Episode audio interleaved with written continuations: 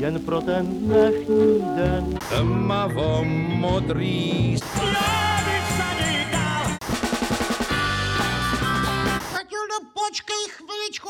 Láska je jako večernice. Vítejte u Suprafon podcastu. 23. listopadu 2023 oslaví jazzový pianista a skladatel Emil Vyklický 75 let. Při této příležitosti vydává Suprafon reedici jeho alba z roku 1991, nazvaného Za horama, za lesama. Nahrál je už v roce 1989 v triu s kontrabasistou Františkem Uhlířem a bubeníkem Cyrilem Zeleňákem za přispění několika zajímavých hostů. Patří k důležitým zastávkám v jeho pozoruhodné kariéře a proto si o něm a nejen o něm budeme vyprávět právě s Emilem Vyklickým v tomto podcastu Suprafonu. Pane Vyklický, dobrý den. Dobrý den. Já jsem řekl na začátku, že eh, vás zanedlouho čeká oslav 75. Jak cítí jazzový hudebník v 75 letech? 75.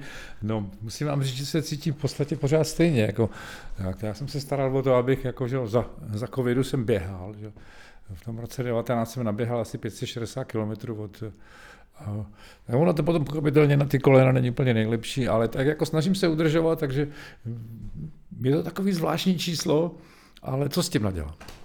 Já se všímám, že muzikanti a umělci obecně nechodí do důchodu. Oni zůstávají na scéně nebo v tom svém oboru, až dokud to jde.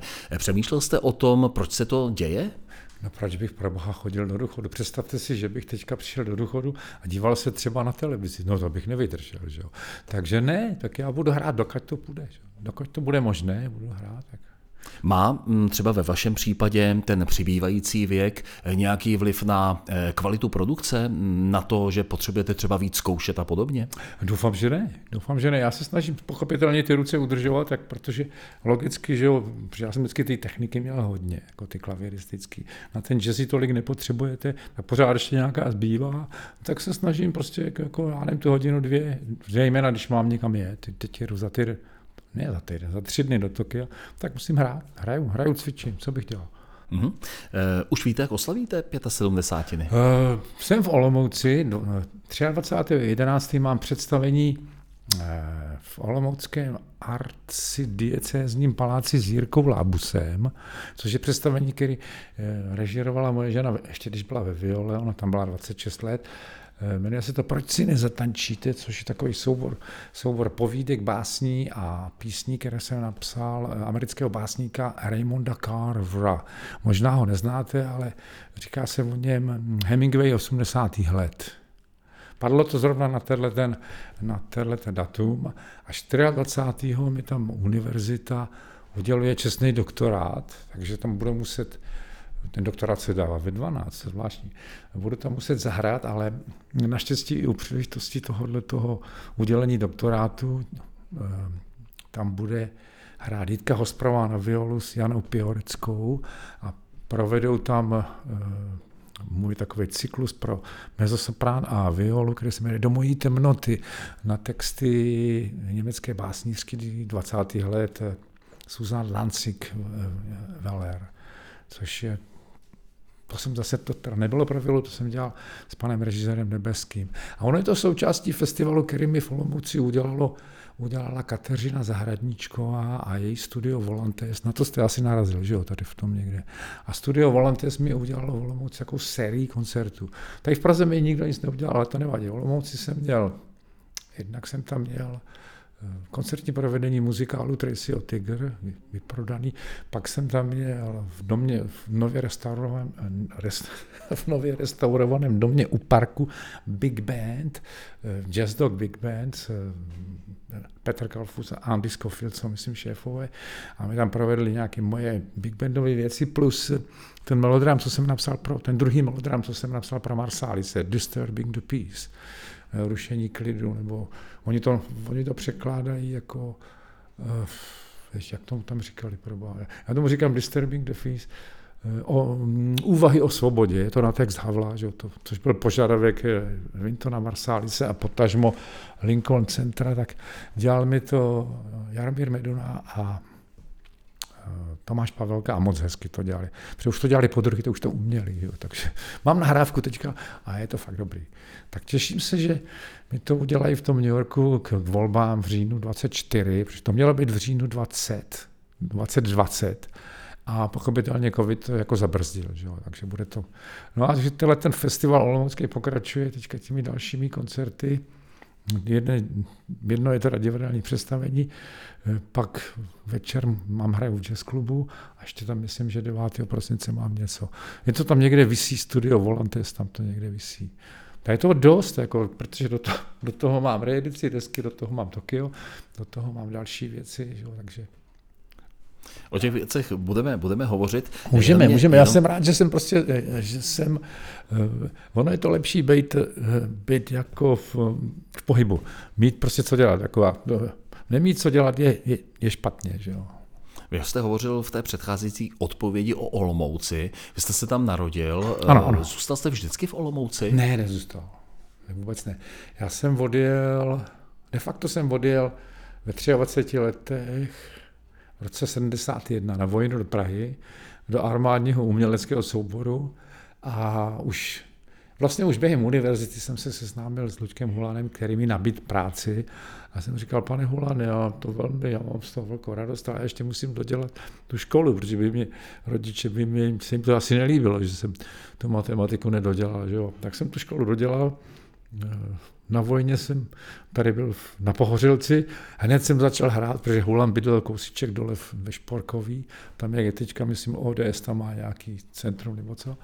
A jsem, říkal jsem si, zkusím rok v Praze hrát jazz, pak jsem zkusil dva roky a pak, už, pak mě vzal Karel Velebně a už jsem se nikdy nevrátil k matematice.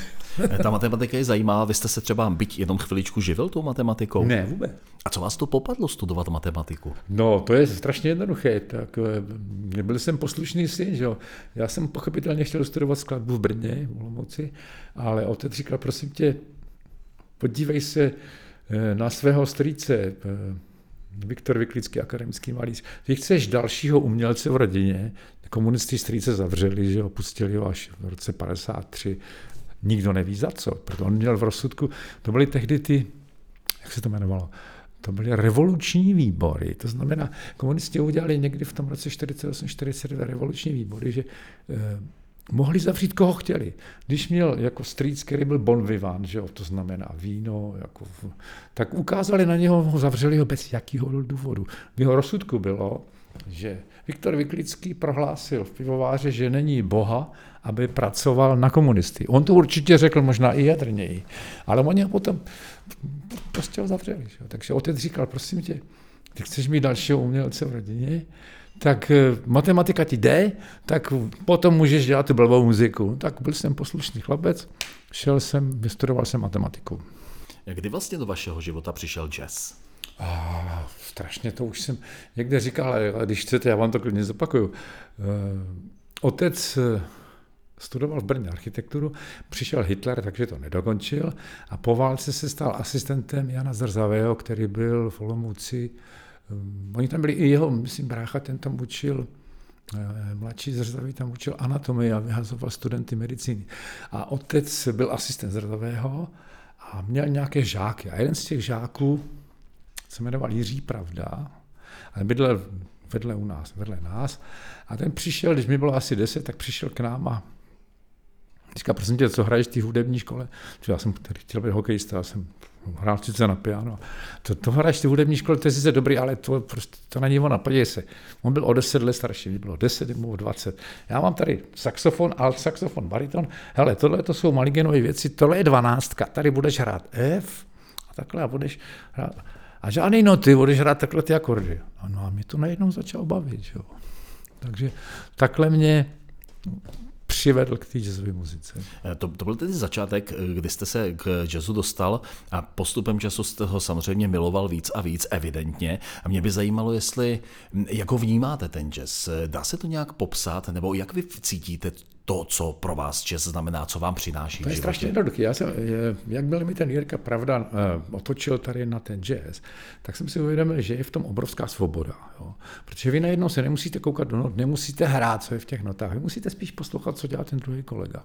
A když mě potom Jiří navedl, že jsem poslouchal samozřejmě Svobodnou Evropu, po- poslouchal jsem všechny tyhle ty Voice of America a už jako kluk jsem najednou pochopil, že když tam třeba zpívá, já nevím, Frank Sinatra a za ním tam ten pianista, že to, že si vymýšlí, že? to mi nějak intuitivně došlo, hrozně mi to bavilo. Ta, ta svoboda mě na tom právě přitahovala strašně. Drama, napětí, že? což jsem jako kluk jsem samozřejmě nevnímal ještě v, tý, v těch etidách, které jsem musel cvičit. Že? jo. Takže ten jazz mě začal takhle přitahovat. Jo. Ta svoboda, kterou asi využíváte hodně na koncertech, Samozřejmě, předpokládám to- do dnešní doby, tak eh, samozřejmě vám dává možnost cokoliv zahrát na to piano. Nicméně zajímalo by mě, jestli někdy se vám stalo, že jste absolvoval koncert, kdy jste eh, vlastně nebyl spokojen s tím, co, jaký výkon jste podal. Jo, to jste často nespokojen, jako, eh, protože jako tenhle, to, co na sebe člověk ukládá, chce být jako maximální, jo, ale eh, vy si prostě musíte to postavit tak, že nesmíte klesnout po určitou úroveň. Jako, eh, ono, mm, prostě musí to být dálem do těch 85, 80%, to, pod to nesmíte jít. Samozřejmě někdy se něco povede, že, eh, kde tam rozhodují podmínky, to znamená, jaké do, jaký, dejme tomu, nástroj. Když tam máte nějaké, nějaký mizerný pianino, tak to, tak by se to dá všelijak využít, ale prostě rozhodují lidi, stav toho, nálada, je spousta věcí, která, která tam je, ale jako profesionál prostě musí zůstat na tom, na ty linii, nesmí padnout pod tu linii. Jo. Ono, často padají ty otázky na ty improvizace, jak vy si to vlastně improvizujete. Já vám pak řeknu krásnou historku, jak jsem přednášel pro, pro 103 českých učitelek hudby a byli tam asi nějaký mladíci. A k tomu se vrátíme. Ty improvizace. Ta volnost zdaleka není tak, tak veliká, jak by se vám, dejme tomu, mohlo zdát. Jo. Protože vy jste omezen formou, vy jste omezen hm, harmonií, plus stylem, potom je tam ještě jedna věc, velice důležitá, vkus. Vy můžete tam hrát nějaký eh, hrozně veliký bláboli, což vidím dneska strašně často na internetu. Tam někdo rozbalí prostě eh, obrovskou techniku a ono to najednou je o ničem, protože je to jenom o té technice. Jo. Čili to se všecko skládá, tyhle ty věci. K tomu je, je krásná historka a souvisí to s tou improvizací, protože když hrajete tu skladbu nebo improvizujete na stejnou skladbu, buď víckrát, tak si zapamatujete, co se vám třeba minule povedlo a postupně to do toho inko- in- inkorporujete nebo zařadíte a příště, příště už hrajete, jakoby, jako kdyby to tam prostě už bylo. Jo. A eh, vím, že se psal nějak, ptal se nějaký americký novinář tehdy slavného pianisty eh, Foce Volera říká, pane Volere, vy v té skladbě T42 hrajete pořád stejný solo, jako proč tam hrajete pořád stejný, to, to vlastně není improvizace, proč tam hrajete stejný solo? A on říká, a vy znáte lepší? Takže takhle to s tou improvizací je, že když se vám něco povede, tak to tam dáte už příště jako víte, už neklesnete prostě po tu úroveň. Samozřejmě máte tu svobodu někdy, že když jsme hráli s, s Pavlem Hrubým, jsme hráli duo v Petrov Galerii, tak tam byl úplně nový jako koncertní piano za 4 miliony, Petrov nádherně připravený, tak tam jsem byl spokojený na 99%. Že? A to je dobře, že jo. Když jdete s někým na pódium a víte, že budete improvizovat, řeknete si před koncertem nějaký třeba motiv nebo, nebo téma, ne, my anebo to máme vzniká už- až na pódiu? Ne, ne, ne, to máme dá- dávno připravené, o tom diskutujeme předtím. Ty, to jsou témata skladby. Samozřejmě je možný dělat úplně jako volnou improvizaci, ale to jsou dvě různé věci. Vy můžete dělat jako strukturovanou improvizaci, to znamená, že máte nějaký ty, jak se říká u nás, líčity a můžete dělat úplně volnou. Jenže úplně volnou improvizaci musíte dělat s někým, eh, kdo to umí, kdo už to dělal. A je to možný, ale má to dalších spoustu háčků. Jako. Takže pouštím se do toho jen, jenom s lidmi, od kterých vím, co můžu čekat. Protože tam je, hlavní tam je poslouchat se, neprosazovat sám sebe, poslouchat, co vzniká. Jo. To je daleko, v podstatě je to těžší, než ta, improvizace, než ta improvizace na téma nebo na strukturu. Je, to, je to těžší. Vy jste eh, v jedné z těch předcházejících odpovědí eh, říkal, že řeknete historku o těch 103 učitelích, Jo, to je, které jste to je krásná přednášel. historka, ano, to je krásná historka. Mě, eh, jak se jmenoval ten pan Franěk, to je takový eh, tady koordinátor těch eh, hudebních jako mm, u- učitelů hudby, já už přesně nevím jeho funkci, mě pozval někam na Žižkov, kde přijeli učitelky eh, z celé České republiky v různém věku, tak od těch, já nevím, 20, 25, i tam nějaký starší, že? tak tam seděli, byli asi, sto, říkal, že jich je 103 a byli tam dva nebo tři, eh, dva nebo tři učitelé, jako, tak a, tak já tam jako, co jsem zahrál, pak povídám jako o těch základních přístupech. Říkám, prostě je to několik těch základních přístupů k improvizaci. Jeden je ten intuitivní, pak je ten eh, přístup funkční, eh, to znamená různé harmonické funkce, pak je ten přístup modální a pak je blues. A teď se k tomu věnuju, říkám, k tomu intuitivnímu samozřejmě o tom moc povídat nejde, že jo? ale ty ostatní jsem jako vysvětlil, jak se to dělá. A poté, co jsem podrobně vysvětlil, ukázal, všiml jsem si jednu paní učitelku, jak si tam maluje, jako, jak ví, jako, no, tohleto. Tak asi po těch 45 minutách se přihlásil jeden takový černovlasý fešák, který si chtěl asi eh, vytáhnout před těma 103 učitelkama. Říkal, tak pane Vyklický, jak vy si to vlastně improvizujete? Tak já jsem se takhle zarazil, říkal jsem si, tak já tady 45 minut něco blábolím, a tak jsem říkal, tak já klidně vám to ještě zopakuju, ale už tady 45 minut mluvím, tak eh, prostě mě to zaskočilo a zjistil jsem, že úplně tohle to není, co bych jako chtěl dělat, jako tohle to učit, protože to vás jako, podstatě vás to rozladí. Jako. A jak vy si tam takhle jako improvizujete, jako po té, co tam se snažíte, jako, co s tím naděláte? Chápu, chápu. Chtěl se předvést před paní učitelkami, je mi to úplně jasné, že Třeba se mu to podařilo. třeba Ale to není, to není teď podstatný. Řekněte mi, hovoříte rád o jazzu? Hovoříte rád s lidmi o muzice? nevím, jak to... Jo a ne. Někdy ano, někdy ne. Podle toho, jako já spíš radši hraju. Eh, My mm, jsme se tu sešli především proto, abychom eh, Udělali- připomněli album Za horama, za lesama, které eh, vyšlo v roce 91, vychází teď v reedici, to je podstatná informace, ale zajímavé je, že ono bylo natočeno už v roce 89. Co se dělo ty dva roky eh, od No. natočení po první vydání? On je to ještě úplně jinak. Mm-hmm. Právě proto jsem měl tady eh, nachystaný ten tahák, ale já si to pamatuju, protože jsem si to v metru četl.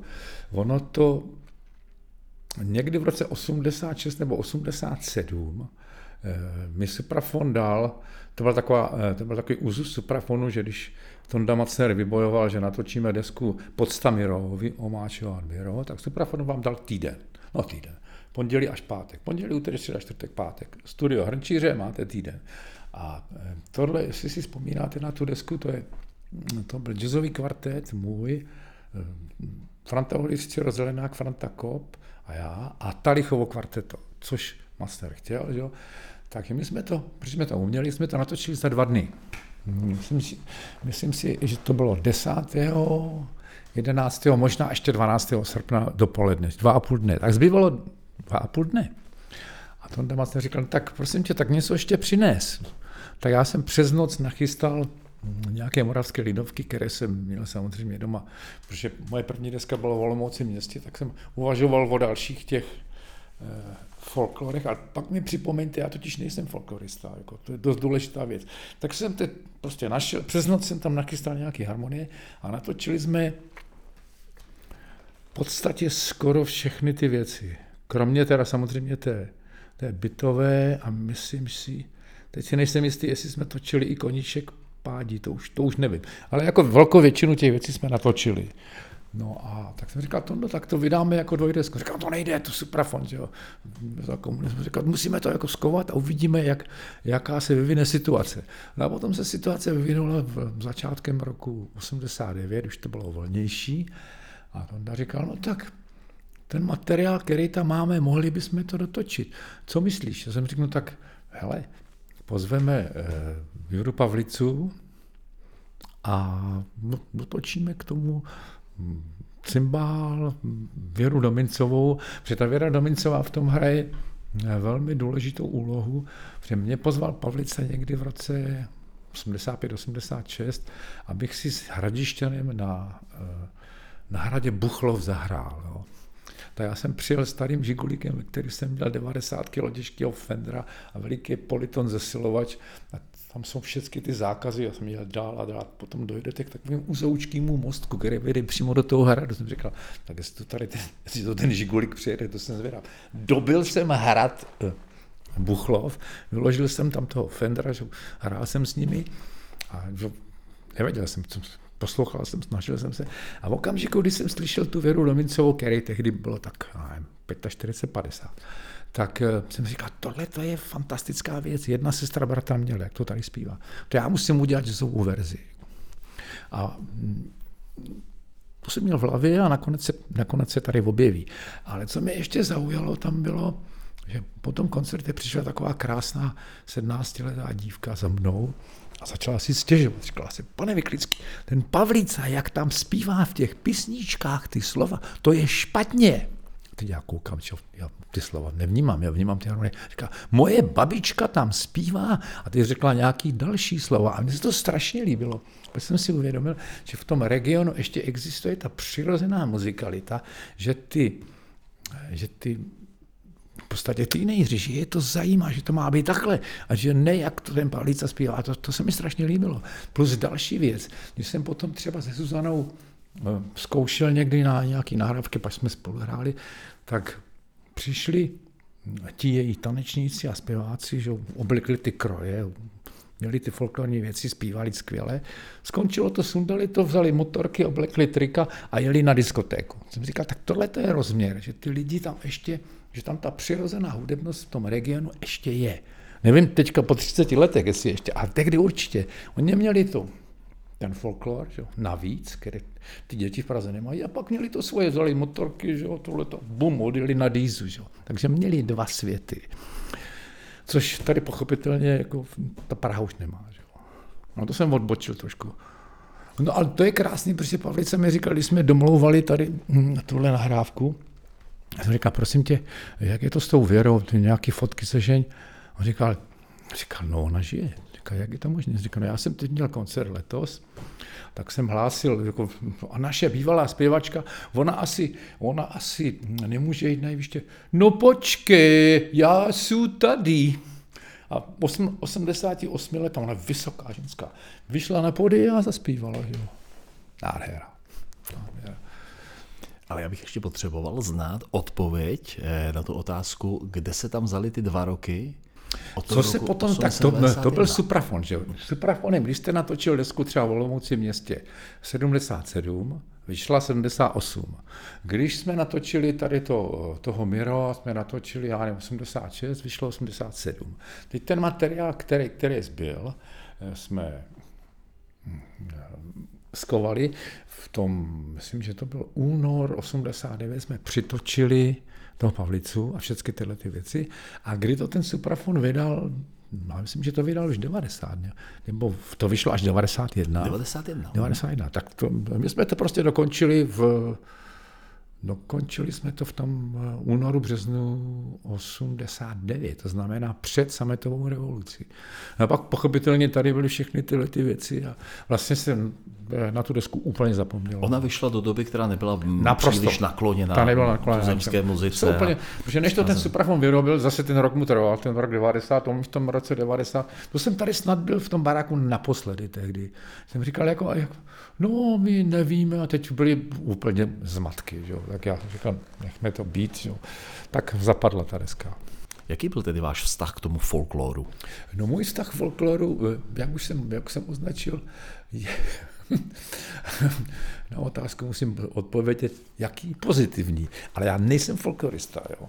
Já jsem já jsem Janáčkovec, který, který, protože na Janáčkově mě vždycky strašně zajímala ta úžasná schopnost vytvořit drama, emoci na dvou taktech. Jo.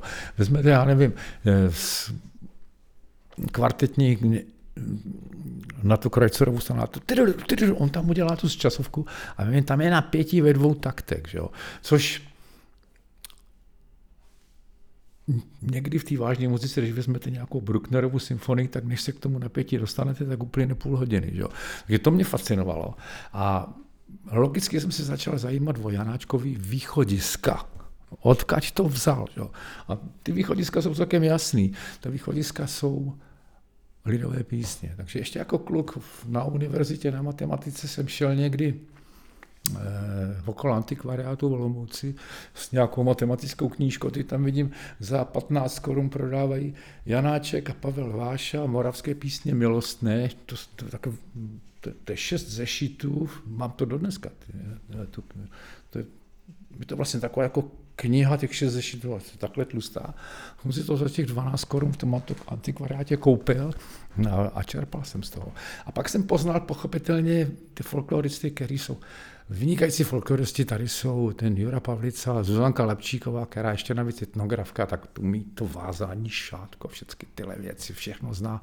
Jsme spolu byli v Americe v Cedar Rapids a tam v to českém muzeu byly vystaveny ty kroje. A ona říká, jak to tady takhle můžou mít? Já jsem říkal, co, to je krásné. Co? Říká, prosím tě, ta košilka, ta je, z, mm, eh, ta je z velké, ale ta sukně vedle, ta je z jiného regionu. Oni to nevědí. Já jsem říkal, no to víš ty, ale oni to nevědí. Jo. Takže od těch folkloristů jsem potom čerpal nějaké informace. A... Mě zaujalo, že na té desce Jura Pavlica hraje na nástroj, který se jmenuje Grumle. Jo, jo, jo, jo. Eh, to může dělat často. Často, no. co je to přesně za nástroj? Můžete posluchačům vysvětlit, co to je? Protože to je někde v Ázii, pokud se nepletu. Já myslím, že to v Americe používali všichni tyhle ty folkoví, eh, folkoví muzikanti. Tomu se říká Jews harp, neboli židovská harfa, je taková jako smyčka, tak, tak jako účko, ale má perko, na který brknete a nesmíte si s tím vyrazit zuby. Čili musíte opatrně, a on to dělá takový to všichni tyhle ty Woody Guthrie a všichni ti folkloristi to dělali. To nejenom v Americe. Já původ nevím, jestli to je, to, to se musíte podívat do nějaké knížky o hudební nástroji, ale vím, že americký folkloristi to používají běžně. Jako, nevím, Jura určitě není první. Já jsem to zkoušel taky a malé jsme si, malé jsme si urazil jedničku, že se to takhle vrátí zpátky. Takže Jaké bylo to setkání s panem Pavlicou? Ptám se na to, jestli vaše přátelství hudební a samozřejmě i osobní, jestli přetrvalo po realizaci určitě, téhle desky. Určitě, protože my jsme my jsme o sobě věděli, protože se, se člověk potkává na těch všelijakých festivalech, ale jak říkám, to první, když jsme spolu hráli poprvé, to bylo, muselo být někdy v polovičce 80. let, kdy mě už jako pozval tehdy, abych s Radišťanem a na Oni akustický nástroj a já, já na Fender Rhodes, jo, protože na nádvoří hradu pochopitelně není klavír. Jo. Potom jsme pokračovali v tom hm, hraní, jsme měli ten soubor Adlib Moravia, to asi víte, a jednou jsme měli hrát někde v Rakousku, to vám přesně neřeknu, Wiener Neustadt, a Pavlica mi volá a říká, prosím tě, je to trošku problém, protože Věra Domincová nemůže a já přivezu takovou jako dívenku, ona nejenom, že zpívá skvěle, ale ona hraje i na cymbal, takže bude nás vlastně míň, takže je to vlastně lepší. Tak sejdeme se, prosím tě, na tom prvním odpočívadle, jak je tam, jak je tam taková ta Hundertwasserová příšera, tak se tam jako sejdeme. Že? A ty tam přijde Pavlica, já jsem měl, myslím, s Františkem Uhlířem a e, Pavlica jako drobná dívenka a jsem říkal, tak co budeme dělat? A jsem zjistil, že už je pozdě. Jsem říkal, Zuzanko, dávejte, prosím vás, Úzka eh, Lapčík, dávejte pozor a když se vám bude něco líbit, tak budete hrát a když ne, tak nebudete hrát. Jo? Protože jsem zjistil, že teď vysvětlovat co a jak, ne, nemá smysl. A protože ona má takovou jako přirozenou hudebnost, takže to úplně sedlo na první pokus. Písničky pochopitelně všechny zná. Že jo? Takže, že to, bylo, to bylo vaše první setkání se Zuzkou Lapčíkovou. Ano, to jsme se setkali na, na pumpě, myslím, za hranicí, já nevím, za Mikulovem, takové, jak je tam ten Hundertwasser má takovou tu příšernou, nějakou tu, tak tam jsme se setkali a jsme se domluvili a, a večer koncert, že? A vy jste už na tom koncertě poznal, že Zuzka Lapčíková je talent? Okamžitě. Poznáte? Okamžitě. To, jako, to se pozná strašně rychle. Ehm, tahle ta deska byla inspirována folklorem, hovořili jsme o té první desce, eh, inspirované folklorem vaší. Mě by zajímalo, jestli jste se potom ještě někdy vracel k téhle inspiraci. Pořád. No, jestli znáte ty moje, ty moje desky, to je strašná spousta. Já mám v Japonsku u Vínas, oni to čtou američani, Venus Records Vínas, tři desky.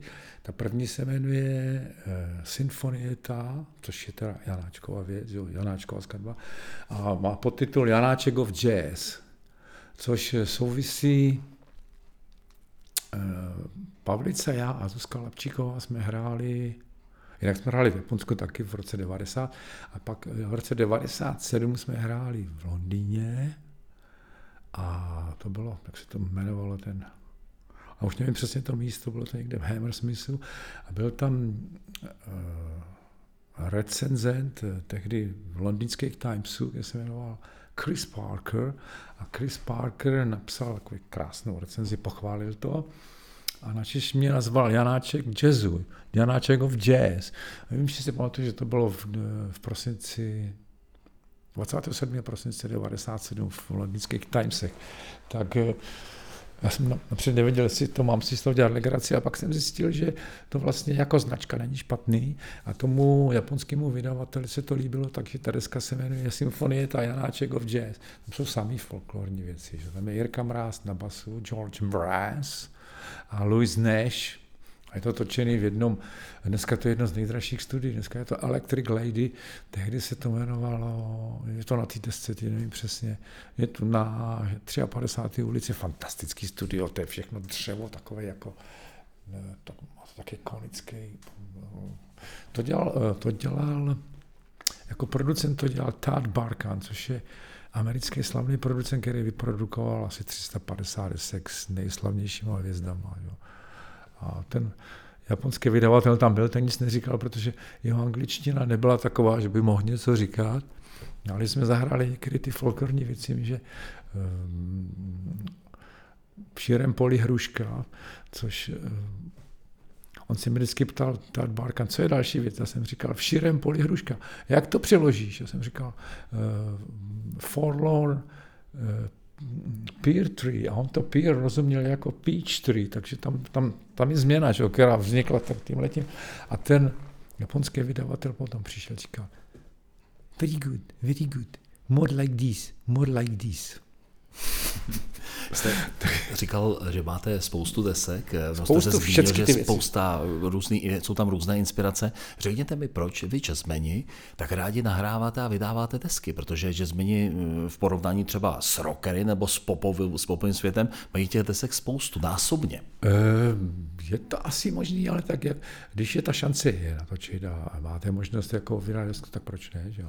Hlavně eh, těm jazzmenům to netrvá tak dlouho protože eh, oni ty věci hrají a, a když ta nahrávka je dobrá, že jo, nebo když jsme měli dobrou nahrávku někde eh, třeba z rakouského rozhlasu, co točilo státní rozhlas rakouský, tak eh, jsem to nabídnul třeba tomu Cube Metier a on se, on se s nimi vypořádal a vydá to na disku, že se vlastně o to nestaráte už. Tak jak vyprávíte, tak je evidentní, že jste cestoval svět, hrál jste v mnoha zemích. Eh, existuje nějaká země, která vám mimořádně přirostla srdci, k srdci právě třeba kvůli tomu, že tam je skvělé publikum, nebo vám tam rozumí víc vydavatele?